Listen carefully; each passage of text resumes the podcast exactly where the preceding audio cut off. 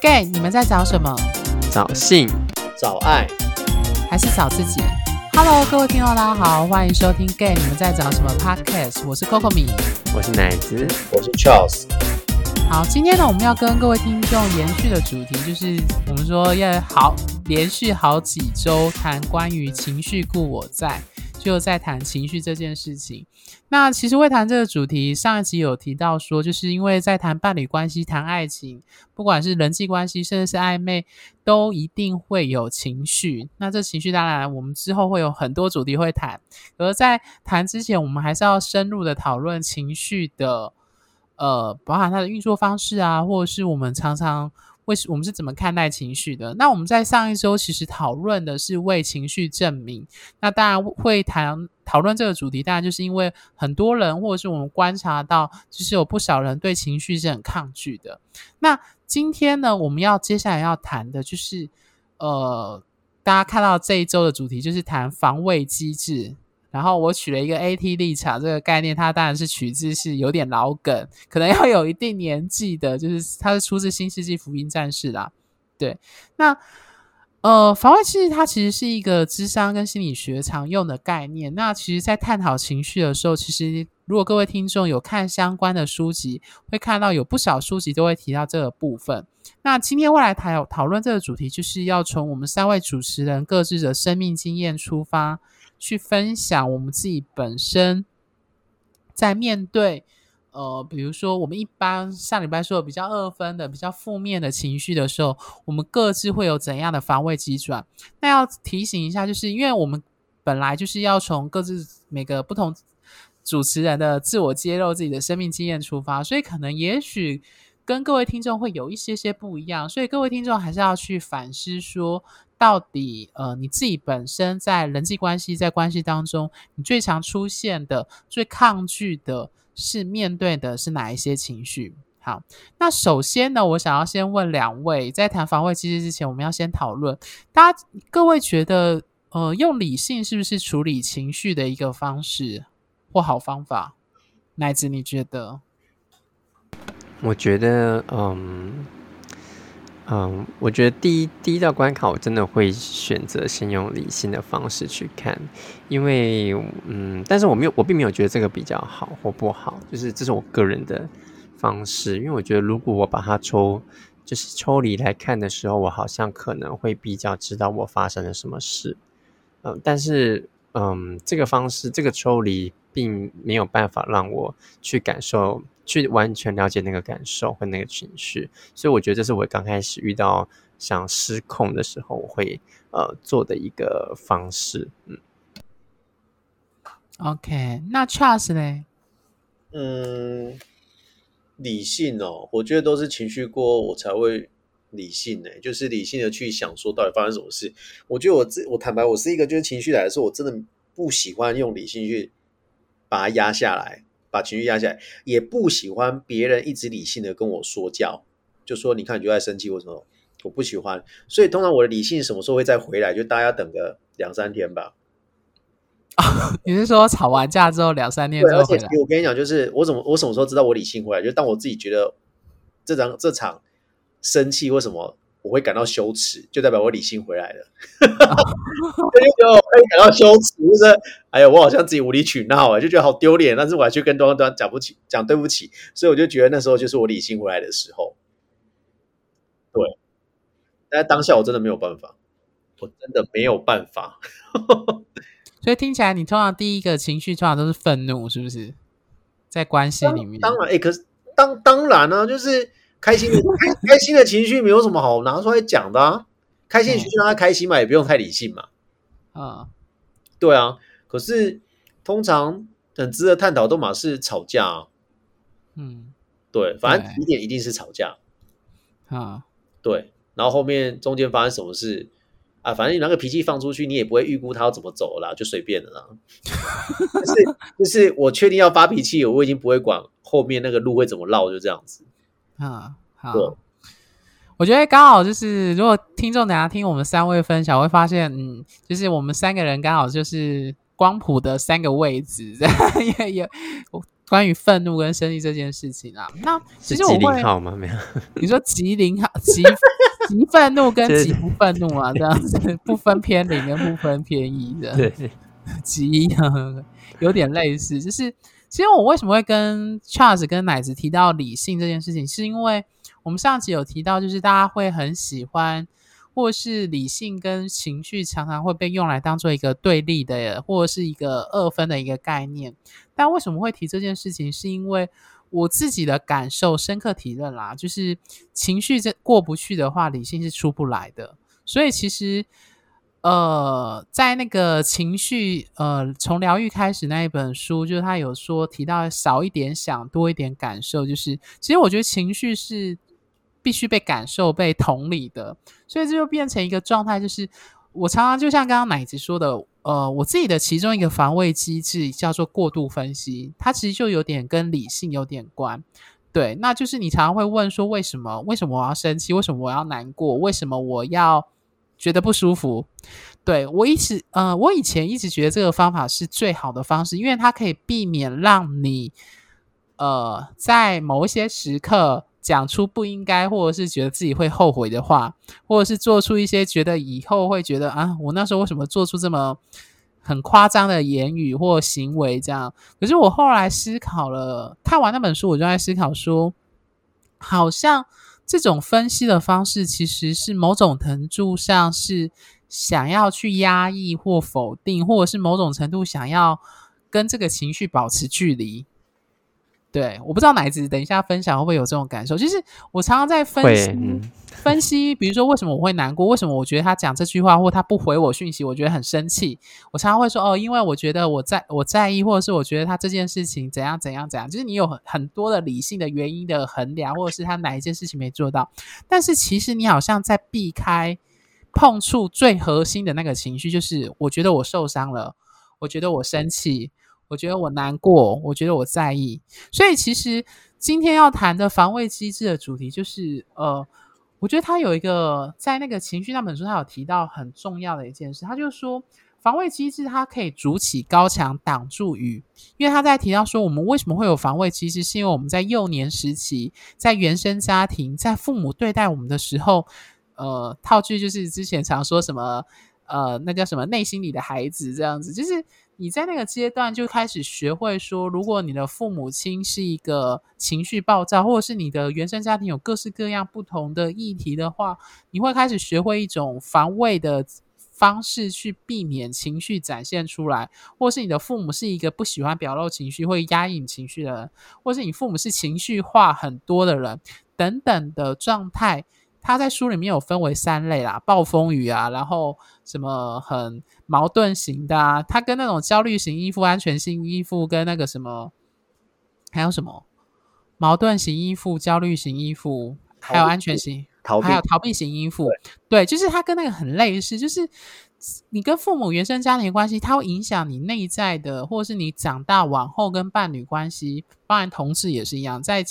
情绪上的表达上。所以我很喜欢他书中一个譬喻，就是防卫机制就有点像是你替你内心的那个小房屋堆城堡，就是你觉得外面的风雨太强，会让你的内心的屋子会倒塌的话，你就要一直盖城墙，把窗户都封起来，这样外面的威胁就不会进来。但是当你城墙盖得越高，你也阻挡了去感受这个世界和其他人的连结和互动，你也无法得到别人的爱或被爱这件事情。所以我们都是公主啊，就是住在城墙，高塔里的公主啊然后要长头发下来对，所以我觉得很有趣，就是防卫机制它在书里面，他作者有提到说，就是他其实很佩服不同案主的就是防卫机制，因为他是过往遇过伤痛甚至某些家暴他得以活下来的方式。可是当他长大成人之后，这些防卫机制反而会变成是危害或者是影响他建立亲密关系的一个症结，或影响到他个人的生活和健康这件事情。所以接下来就要问了，乃子，你觉得你最不能或是最常想要避免的情绪是什么？那你的防卫机制又是什么类型？我觉得其实，我自己最常想要去避免的，或筑起墙来，就是要保护它呢。我觉得第一个当然也是愤怒啦。那除了愤怒之外，其实还有其他的，例如我刚刚其实就想到说，其实有一些像是，比较少见，像是我觉得嫉妒是一种。那个嫉妒不是说我恨别人，是说，不是，或者说我看你眼红，而是，那个反面背后应该是我觉得自己不够好。所以我会去喜欢，就是看到别人很厉害的时候，就哇，这个人真的好厉害哦。可是相对起来，就觉得好像我自己很弱，很弱小的那一种，其实有点像是自我伤害型的方式。那时候我就会开始用一种方法去安慰我自己，但那个安慰方式其实也不是很好。那除了这个部分，是怎么安慰啊？就是我会，就是有点像是酸葡萄心理吧。对，或者说我就会跟我自己说，没关系啊，没事啦，你一定有他没有的啊之类的。okay, 对，当然不是只有这么简单啦，当然还有其他，就是我觉得那个东西会慢慢内化成我对我自己的自卑。那另外一方面的话，我记得还有第三个，除了这个之外呢，我觉得好像有一种也是跟就是虑病，或者是说那个我不太确定是不是算情绪，是担忧焦虑啦，对不起，是焦虑。那焦虑其实包含对很多事情，例如说以前会担忧对疾病或者虑病，那或是说其实在很多事上是，如果这件事情处理不完的时候，我也非常的焦虑，说我自己怎么没把事情做好，然后还有对于很多外在事情我也会很焦虑这样。那所以我觉得这三个情绪是我目前比较会想要去把高墙筑起来，或是用这种转移注意力的方式去面对它。你刚刚听，这让我想到你之前你不是在说画那个愤怒的那个例子，你要不要举给听众听？好，就是我之前其实去上一个课，那个课其实是我朋友带的，那它是一个团体课程，那我就是在这中间，它很像是艺术治疗，那就是用绘画方式，直观式绘画，那你就去画出就是你随便作画这样子。那当然那个老师，团体带领老师会对你做一些引导。那个时候，我记得好像是两年前的样子，那2年多前，2018还19年。那个时候其实我心里有一些东西是出不来的，所以我其实刚在听Charles 说他自己第一个反应是愤怒的时候， Coco 你说你就好奇问他是不是愤怒这样，对不对？其实我以前也是认为说我第一个的反应第一个情绪出来的反应其实是悲伤，我以前是这么的认为。可是后来呢，其实我自己因为我在谈话嘛，然后我自己就是去挖掘这件事情，其实别人告诉我说，其实第一个情绪出来很多最快的情绪应该是愤怒，因为它其实是最快速的，而悲伤其实反而是后面再席卷出来的一个情绪，但这是也许是他们的经验啦。那我自己那时候就一直认为说我一直认为悲伤才是我第一个反应，然后我就慢慢去挖掘，然后在作画过程中因为我真的不知道画什么，就画一张脸这样子，然后就画，然后那个老师就跟我说，有什么是你想到的想要画出来的，然后你怎么感觉你这个脸很平静，因为那个脸就是因为我不太画画嘛，就画一张脸圆形 U 型，然后3条线因为我真的不会画画，就3条线这样，然后就很平静。然后他就说你怎么都没有情绪，这张脸感觉不出来你的感受这样子。我想说对哦，好像是但因为那时候是很多人一起作画，所以我第一个其实是要先拿下那种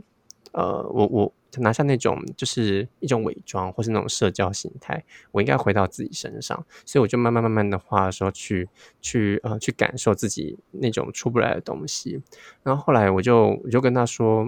他就看到我在一个旁边有个小脸，然后是一个就比较特别，他说我觉得这边比较有感觉，他就问我说那边感觉是什么情绪？我后来想想，我觉得应该是愤怒。他说真的吗？那你觉得愤怒是什么颜色？我说我觉得愤怒是红色。他说好，那在旁边的字就是画出红色，那我就用那个很像那种那个油漆刷的刷红色，一直在用，一直在画，然后他就引导我说，你画颜色就这么大力，都没有什么，因为愤怒应该要那种很爆炸吧，就不是那种不是那种随便讲坏话，应该要很愤怒啊，要表现出愤怒的感觉啊，然后很好笑，就在那里面大叫啊，就愤怒在那边一直叫，然后用完之后我就觉得好像爽快多了。那最后其实整张画就除了那个愤怒的红色之外，还有其他的就是关于我其实很多是关于我跟我前男友分手之后的那个愤怒。所以回到后来我才知道说，其实有很多的我自己一直以为以来一开始出来是悲伤，可是其实那个东西愤怒被我掩盖得很深，所以它藏在很下面。因为呢，我觉得愤怒是不好的，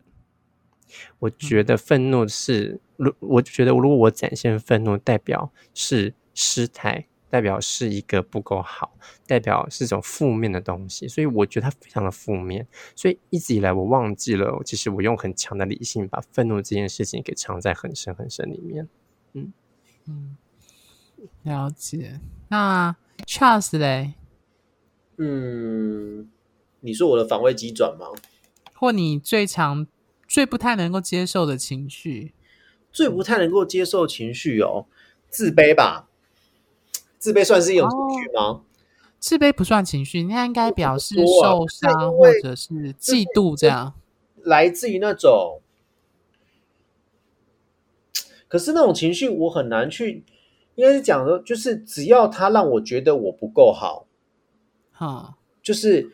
他对方做出这个行为让我觉得我不够好。那个情绪我就不喜欢那种感觉。我觉得那应该是受伤，应该是受伤，接近受伤的。对，可是那个好像也不是，我就必须用愤怒去把它化解。对，我应该是这样讲好，就是我不讨厌愤怒，我只是觉得有时候生气完之后很累，会是这样嘛？对，但是我花很多精神，是不是？甚至我会觉得跟奶子相反，我的愤怒我可以用得很，它是我的武器。对，我觉得那愤怒我可以去掌握它，我知道我什么时候愤怒或什么。但是就是我不讨厌的是那种，你做了什么事情让我觉得我就开始怪自己，或是我就觉得说，所以是我不好吗之类的。所以就是那种那个受伤，可是受伤好像也不是情绪哦。受伤是情绪啊，难过，受伤带来会难过，不悲伤啊，悲伤难过就是那一种。但是我没有到悲伤，对，我是一种就是说，好像我就比不上你，或是好像我就在你眼中我就是个没办法讲道理的人。失落吧，我觉得比较像失落，会不会失落吗？所以我不喜欢那种感觉，所以我才会用愤怒去保护我自己。所以我讨厌那种感觉，是因为通常这种感觉出来，我都会延续很久。即使这件事已经结束了，或是已经1个多月，或是怎么之类的，我有时候想到那件事情，比如1个多月想到那件事情，我还是觉得就是说，所以是我不好吗？会变成这种状况。对，那我其实很常用的防卫机转，就是我之前有跟 Komi 讲过，就是我会希望我变成其他人，我会希望我不要我变成我自己，因为我觉得就是因为我不好嘛，所以我觉得我很羡慕其他人好像都很好，所以我就会有点，有时候甚至会嫉妒。所以有时候很有趣，我发现我的防卫机转很有趣，就是当有个人在我面前表现得很完美，或是大家都觉得他很好，就是很理性啊，很阳光啊，很怎样很怎样怎样，我就会想要去戳破。对，应该是说，我就会觉得，我就想要去看他的黑暗面，他一定有哪些地方是不 OK 的。对，但是我知道那个是嫉妒。就是你们怎么可以那么的有自信，那么的 OK 之类的，可以把那个东西藏得那么深。但是我就会，所以我不知道，如果之前听众有听过，之前我讲过，我会想要去怎么讲，就是你说网红那一集吗？对对对，好像就是我会想要去看他的弱点嘛，我记得好像我是这样讲的。对，类似，对，就是这样来的。我是有点嫉妒，然后就会希望就是我想要变成你那样，或是我想要变成他那样，是不是变成你们这样子就不会有烦恼了，或者说就不会每次都为了就是说，我是不是不好而开始觉得自己很自卑，然后开始受伤，我很失落。我觉得是这样子。OK， 对，好，我觉得我真心觉得，我那时候在录这一集之前，我觉得其实圈内或者是我们日常生活的人，其实我觉得嫉妒这2个字其实是很难说出口的。我自己觉得啦，就是相较于愤怒悲伤，其实我觉得大家有时候会很难承认自己是嫉妒，因为这两个词非常的强烈，而且带有在我们的文化当中带有强烈的负面意涵。那我觉得我自己蛮认同一句话啦，各位听众可以听看看，就是他是说羡慕的背后总是隐藏着一丝丝的嫉妒。对，因为我觉得我们这三位有一个共通点，听下来，因为我是最后一个，我觉得嫉妒是我们三个都有，我自己也在列在那个就是今天的论稿的那个就是草稿的那个其中一个关键字，就是我的嫉妒跟乃子和 Charles 都一样，就是我觉得嫉妒的背后它是一种自卑，或是觉得自己不够好。那我觉得对我来说，我从嫉妒这个情绪当中学到的是渴望。我不是不知道乃子跟 Charles 有没有这样的感受，就是我自己是从我嫉妒这个情绪中体会到原来我是渴望什么东西的。因为你会嫉妒一样东西，代表是你渴望它，你想要得到它。对，那我那时候在面对我的嫉妒的情绪的时候，后来啦，当然你一开始防卫机制就否定它，或装作视而不见。那我自己处理这个情绪有时候会故意拖延，或者是假装避开它，但其实因为你想要避开它的原因是因为你觉得这个词很负面，你不想要承认自己有这样的情绪，嫉妒这种情绪。但我后来觉得你要认清你自己有嫉妒这件事情，它会带领，就像我们上集说的，情绪会带领你人生的走向，会知道你需要什么。那我看到的是嫉妒背后的渴望，就是你渴望什么东西，原来你才会嫉妒。就像刚刚 Charles 说的，就是你认为那些完美的或是好的，因为他们拥有你没有的，所以他可以得到那些你所想要的东西，所以它背后隐藏的是一种渴求跟渴望的那种欲求。对，只是在你身上它变成是一种挫折，或是变成一种从渴望变成绝望这样子的状态。那我自己另外两个我最不能接受的情绪，其实在我上次前第几集就有提到，就跟前男友分手的时候还特别录一集，就谈为什么你在关系中是害怕争吵的这件事情。所以我跟乃子蛮像的，就是我最害怕的情绪也是愤怒，因为我一旦愤怒，就是我的状态很，我不知道乃子跟我一不一样，就是我是那一种，如果我一旦生气，比如说攻击力是100的剑，我可能拿100的剑去砍对方，我自己会受到80分。也就是说我的状态很糟，就是我只要一旦生气爆炸，就是我拿100公分的剑去砍别人，我自己也会受到80公分的伤害，就是80。这是反弹能力吗？对，我从以前就发现到我的状态，就是我是那种如果生气气到个极点就会哭的人，这样子。对，所以我跟乃子的状况有点像是，我们第一个会先否定自己有愤怒的情绪，然后变成是悲伤。可是我觉得那个悲伤背后是一种自我伤害的愤怒，就是你原本应该是要去把这个问题向对方要求，可是你变成因为你担心，可能是担心形象，不喜欢愤怒，害怕要承认自己是会生气的人，所以你就变成是把它隐忍下来，或者是装作没有发生，然后接下来久而久之你就会有内伤。可是你内伤到一种程度，如果又爆炸的话，那个内伤的状况就会更严重。所以那时候我记得那一集不是还提到说很羡慕 Charles 可以那么直接表达愤怒这件事情，印象还蛮深刻的。对，那除了愤怒之外，我另外一个比较有趣的情绪就是恐惧跟害怕。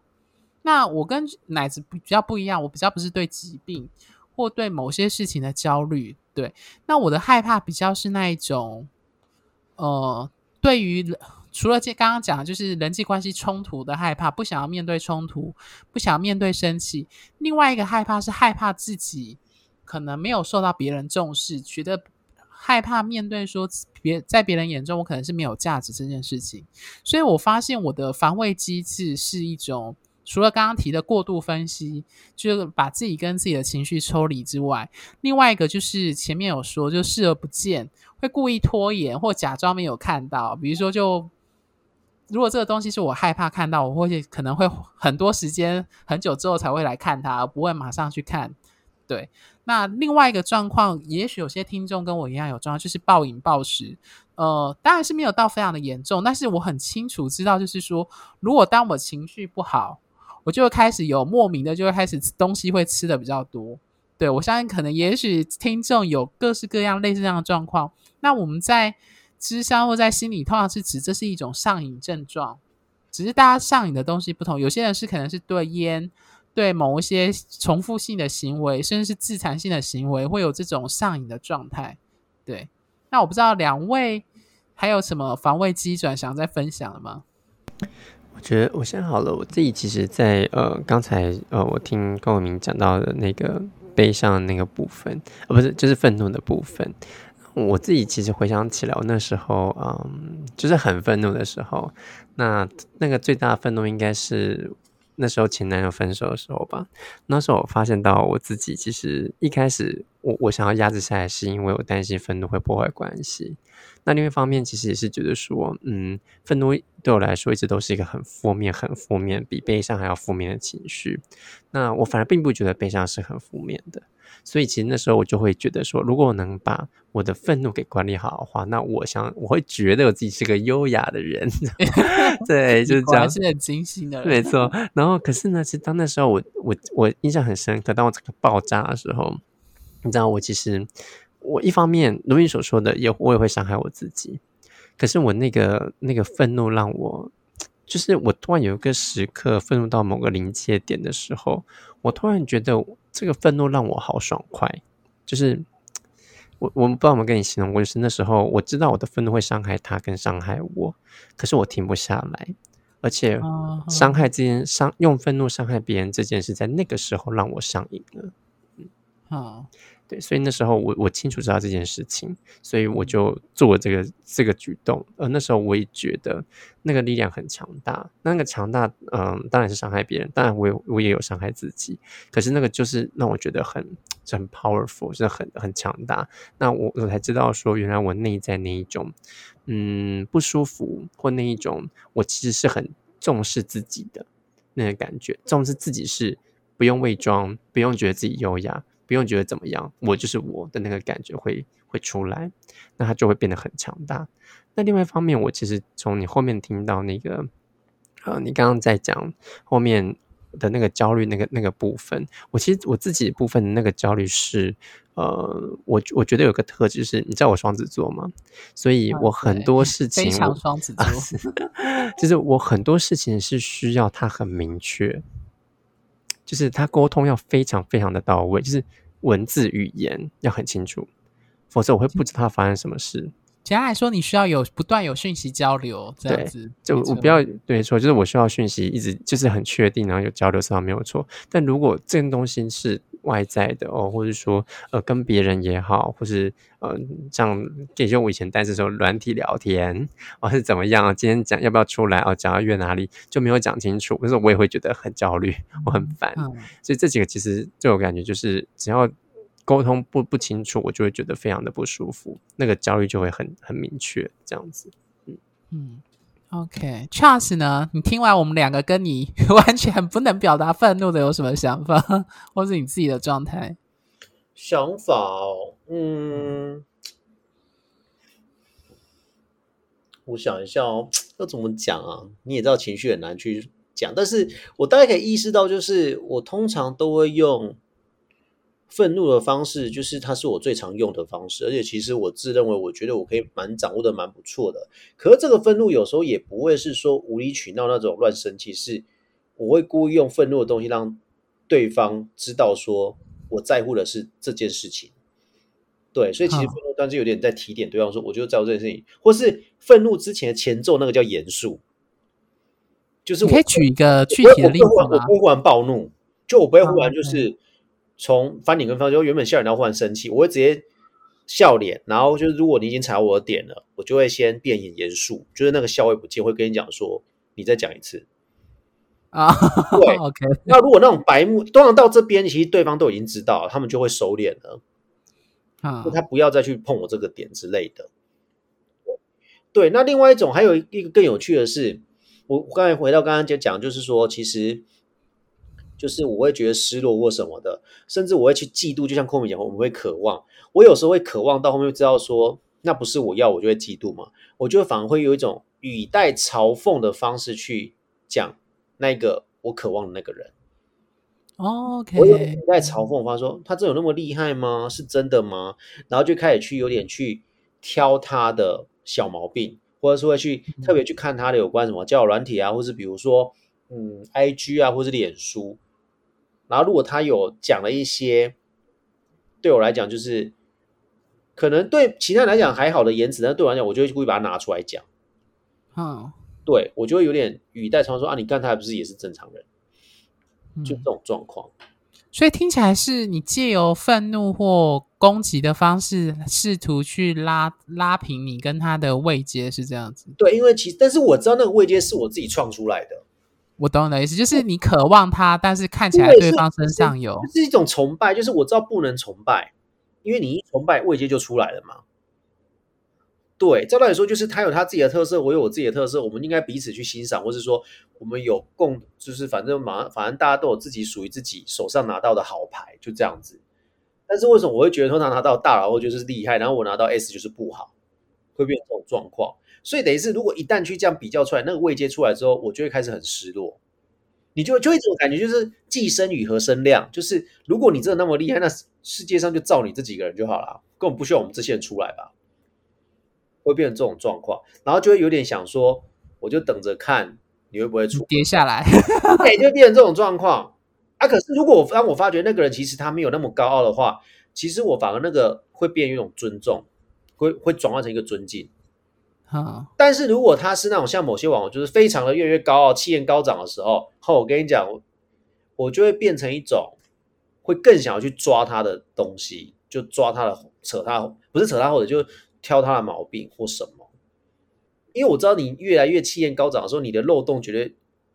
会破洞啦，你自己就会破，不用我们去戳，你就破了。对，然后我就会语带嘲讽讲啊，他也不是就这样。这是我发觉就是。走过来之后，我发觉就是我还蛮常会用这种方式的。对，但其实背后就知道是，但是背后我自己都知道说，那是因为我嫉妒，或是我羡慕他有我想要的特质，你懂吗？有资源这样子。对对对，就是资源的话，但是资源其实很快就会消平我自己内心的情绪，因为我就觉得那个又不是我能控制的。他出生的背景或什么，那这我没有办法。对。就变成这种状况，但是我不会说什么。有些人是这样，有另外一种是很有趣，就是他自己，比如说他要减肥，可是他自己因为偷懒，他不减，他反而开始会去嘲讽那些很努力在减肥的人。我是不会做这种事情，因为我知道，就是你自己不努力，你不用去拉，就是人家明明在努力，你又去嘲讽那些努力的人，我觉得不用。就至少这一点我不会做啦，因为我觉得你自己也可以努力，是你自己不要，你就有点那种我不想努力，所以大家一起陪我不努力。所以如果你努力的话，我就笑你。好。对，了解。那我其实自己想再补充，就是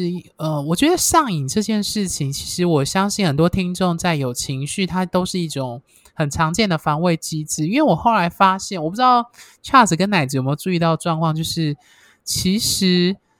上瘾不单单可能是对烟、对酒、对可能是药物，或是我刚刚说暴饮暴食，甚至有一些重复的举止。都有一种接近那种惯性的状态。就是我发现到，当我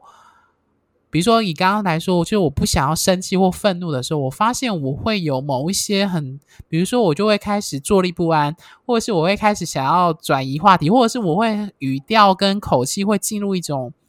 很惯性的模式，这样子。这当然跟上瘾是无关，但是你会发现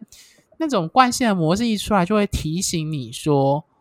你有那个情绪，或者是你会意识到说，当下其实我很想要避开这个情绪或感受，或者是我现在真的就觉得不舒服。所以我发现有一件事是这样说的，就是大脑虽然会欺骗你，理性会试图去说服你没有情绪，但是身体不会。我不知道两位有没有跟我有一样的感触，就是当你有情绪的时候，有时候你大脑会分析，过度分析，但是你的身体完全无法被欺骗，因为你会从你的手势举止去感受到。因为我自己做占星的咨询这样子，你就会发现到你可以从某些个案或他的某些的肢体语言，你就可以感受到他现在有什么情绪，是悲伤、是生气还是说是某一些情绪就开始冒出来，所以我觉得这个还蛮可以提供给各位听众，就是去思考说，就是你当你出现什么情绪的时候，可以让你意识到你现在有情绪，或是可能就要开启防卫机制这样子的状态，就是口嫌体正直啊，就是哦，对啊，真的是这样，这是一定会，就是当你一定会有一个反应反射动作，然后会想干嘛。就像我常也是被我室友，就是会突然问我这样，就如果说当我觉得这件事情要赶快做，或者我觉得只是有一种焦虑在的时候，然后我就会跟他说那个东西可能要怎么样怎么样怎么样，就讲很多，然后他就跟我说，他就会反问我说，你是不是现在是不是很焦虑，或是就是我觉得你现在很急或很忙这样子，或害怕的，对，或害怕。我说哦，对，就是我好像在担心什么事情。他说我可以补充嘛？我观察到，我发现当奶子开始话很多，讲的很急，开始讲的很多的时候，就是代表你紧张或害怕或担心的时候，对对，或是没送，对，对很明显，没错，对。因为我就是讲话嘛，讲话就是我的强项，他超爱讲话对啊，对，好，那时间也差不多了，不知道各位两位还有什么想补充的吗？乃至先，我觉得身为一个 gay 身为一个男同志我觉得其实在情绪这件事情上我觉得好像很多时候会很难特别是嫉妒或者说特别是一些跟自己身份比较有关的一些情绪的时候，我觉得很多时候很难会有一个出口。例如说当我自己分手了，那我能表现出的难过可能只能够表现出那些已经跟我应该出柜的朋友，或者像你们啊，就是这些比较靠近的朋友。可是如果在工作上，就我那时候刚分手去上班的时候，真的是以泪洗面，就跑到厕所去哭哭，再出来继续工作所以就没有办法有办法展现自己的样子这样子。那我觉得这是在同志生活中有对于关系中让你产生情绪的时候会比较难在生活里面得到疏解。当然任何关系，异性恋当然也是一样啦。那我觉得身为同志身份在这件事上会比较，我自己会觉得会比较有压力。那当然除此之外，当然还有一些对自己的期许啊，或是对自己的一些一些标准啊，或者说当这些情绪出来的时候，我会觉得我希望我自己可以压下来。那我觉得跟听众朋友可以去想想看，你自己在你的过往中生活中，那你什么东西让你觉得非常的容易会有这个情绪是很明确明显的，那你是有意识还是无意识的去压住它，我觉得也可以去做一个思考这样。 OK， Charles， 我觉得在谈这一集在谈那个防卫机制的时候，其实在防卫机制的过程当中，你会很讶异的是，如果你现在能够开始去分析自己的防卫机制的时候，你其实会很压抑，会问自己说，为什么这个技能到底我从哪里学来的？可是其实我就觉得很有趣，其实好像也这个要去想说怎么学，其实我也不知道，因为像我的防卫机制，我也不知道它是怎么学来的。那可能其实如果要更深一点，你就要去探讨，搞不好你的家庭里面是不是妈妈也常常用这一招去躲避爸爸的争吵，或是爸爸也常用这一招是躲避妈妈的啰嗦，就是之类的，也有可能是原生家里面出来的。所以其实你了解到自己的防卫机制，你会拿什么武器出来挡的时候，其实那都是就像武功一样嘛，就是明明一个状况出现，就是有些人会用腿脚去踢，有人用可能拿棍子去挡之类的，他可能就是跟他练的每一本武功秘籍是不一样的，就不同派系就这样子。那其实我要跟你讲是没有哪个防卫机制比较好，但是也没有说有一个人是完全没有防卫机制，我一直相信不可能，一定每个人都有自己的防卫机制，只是他的防卫机制到底你有没有办法看到？因为通常这种防卫机制的东西，就是说，有可能他就是可以，有些人的防卫机制他就是可以他自己一个人在房间全部爆发完之后就这样。可是有些人的防卫机制他就必须透过诉说或什么，然后朋友就可以察觉得到。所以其实不用觉得说有防卫机制这件事情是个烂，就是不好，就是你看我还是不成熟，所以我才有防卫机制。我觉得不是，我觉得其实是他会一直跟着你，因为他其实就是有点像是，我觉得有点像那个电荷负载过多换跳电。就是不要怕引起火灾，它就快先断线，那种感觉是一样的。然后等到你防卫机制好了之后，你再回来就是，又把电重新接上去，然后又开始运作。所以其实我觉得不用去讨厌那个防卫机制，那就像一点接地性的感觉，不用去讨厌这个东西。但是你要去必须要知道是为什么别人是这样，你选的防卫机制是这样。对啊，就后面一定有自己的人生的议题在那边。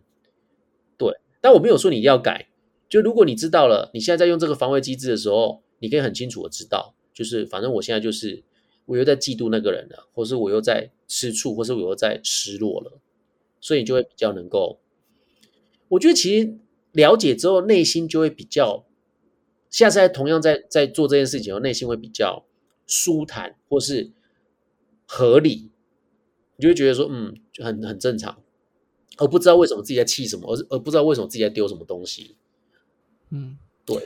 我想沿着 Charles 的那个刚刚提到那个概念继续下面谈，就是防卫机制它并没有不好，但是为什么我们会谈防卫机制，原因是因为很多时候我们用防卫机制去让不少人啦，就是用防卫机制去阻挡他去接触到他内心的情绪。他可能说他没有情绪，他说他不难过，他今天笑脸迎人，可他内心其实很生气，就像你想要拿个玩偶在房间里敲这样子。Anyway， 就是说防卫机制它不是错，因为它其实是求生手册下建造出来的一个堡垒。但是如果当这个堡垒已经变成是一种伤害到你自己，甚至伤害到你在伴侣关系或是跟其他人的关系的时候，我觉得这时候就要练习去察觉，自我觉察到你有这样的防卫机制，而这个防卫机制它想要去让你避免掉某一些你不想要接受跟面对的情绪。所以让我在此引用权力游戏冰与火之歌里面的史塔克公爵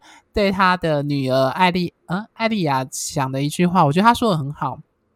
他说害怕时才能勇敢。所以我觉得其实有时候我们不想要面对，其实防卫机制就是我们不想要面对自己内心当中的某一些情绪，比如说我们刚刚三位都有提到的嫉妒，这是一个我们一般主流社会认定是一个很负面的情绪。对，但是为什么害怕才能勇敢，是因为你必须，我们都害怕面对这些很负面的情绪，但是唯有当你面对它的时候，你勇于去面对它的时候，它才能够展现勇敢这件事情。还有回到我老话一句说，就是还是要诚实面对自己内心有的那种情绪。对，那唯有这样子你才可以，就像刚刚 Charles 说，当你意识到你有防卫机制，当你意识到你常常有这样的情绪的时候，你在下一次的时候，你会发现到你会找到其他的可能性，而不是只有一个惯性的方式去做这个抉择。当你看到那个觉察到自己正处在这个情绪当中的时候，你会开始意识到有一个选择，是要选择把那个按键按下去，还是选择可以停个一秒。有时候光是停个一秒或换一个按键按的时候，你会发现那个情绪的理解或是感受度就很不一样。对，所以另外一个建议就是，我觉得大家可以放慢速度，因为其实要感受情绪这件事情，它绝对不是那种很迅速可以立刻，它必须要慢慢的缓慢的去接近你内心的感受，你才可以知道说到底一直困扰我的，甚至让我一直有一个很反复惯性的行为的是什么样的情绪。对，然后你就会发觉它。所以就是说，如果当那个情绪来压力很大的时候，通常如果是打手枪发现的话，就是要打慢一点。这样开玩笑。